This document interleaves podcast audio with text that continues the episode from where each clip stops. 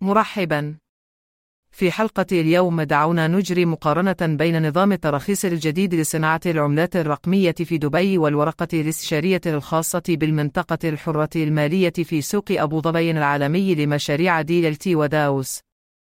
هيا بنا نبدأ.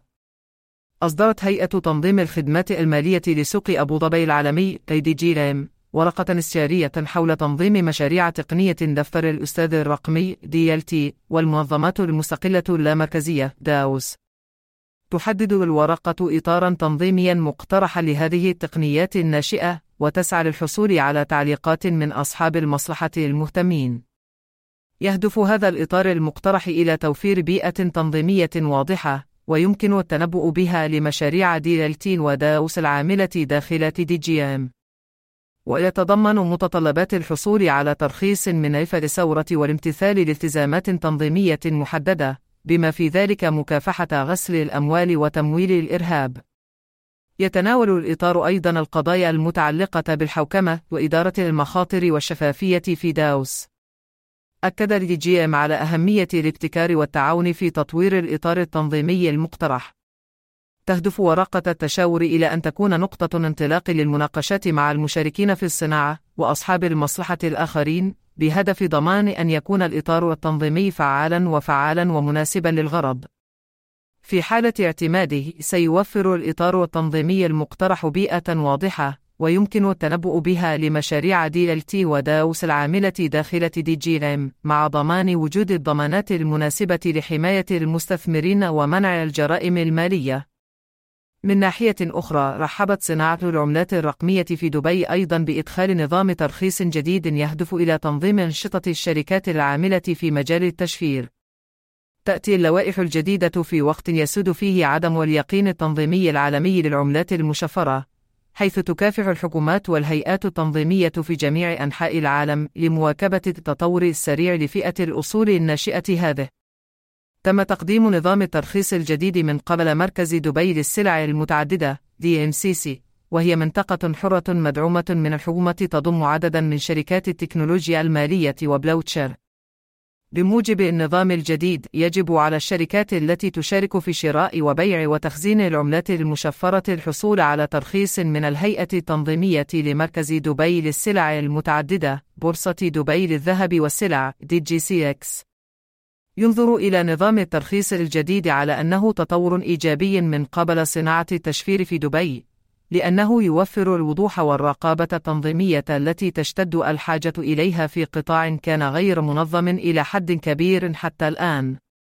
صرح مركز دبي للسلع المتعددة أن اللوائح الجديدة تهدف إلى حماية المستثمرين ومنع الجرائم المالية، وأنها تتماشى مع أفضل الممارسات الدولية لتنظيم صناعة التشفير. يأتي إدخال نظام الترخيص الجديد أيضا في وقت يتزايد فيه الاهتمام بالعملات المشفرة في الشرق الأوسط، حيث تضع دبي ومدن أخرى في المنطقة نفسها كمراكز للتكنولوجيا المالية وابتكار بلوكتشين. قال مركز دبي للسلع المتعددة إنه يتوقع أن تجذب اللوائح الجديدة المزيد من الشركات إلى المنطقة، لأنها توفر بيئة تنظيمية واضحة وشفافة لصناعة العملات الرقمية.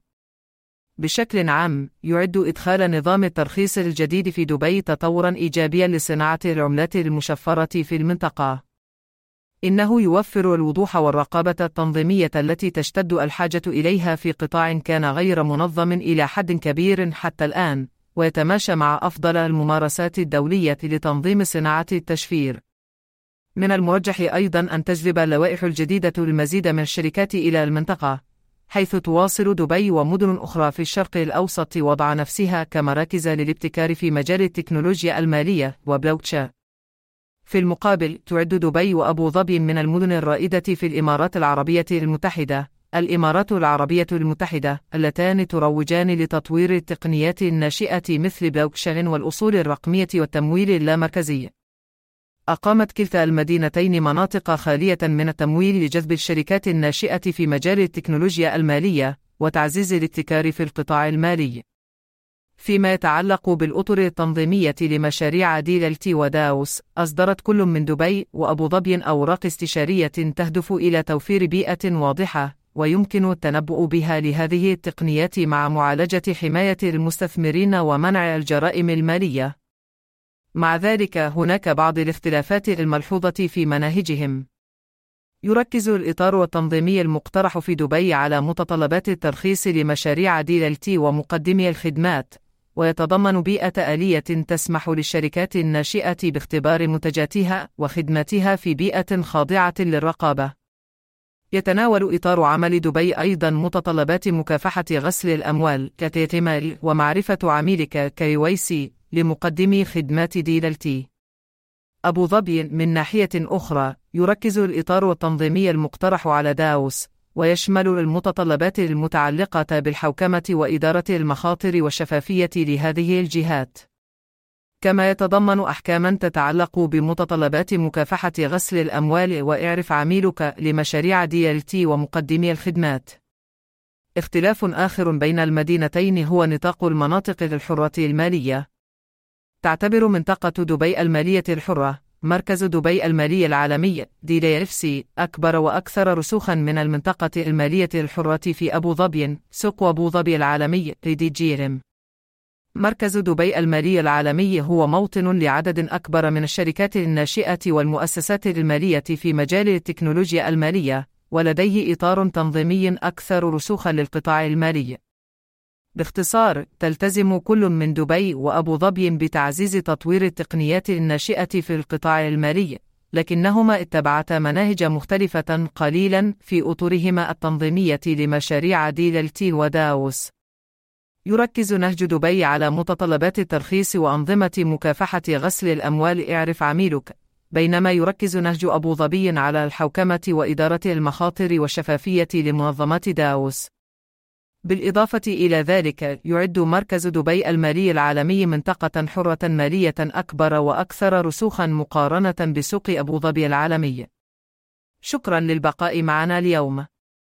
ترقبوا المزيد من حلقات ذكر بتاو شاو.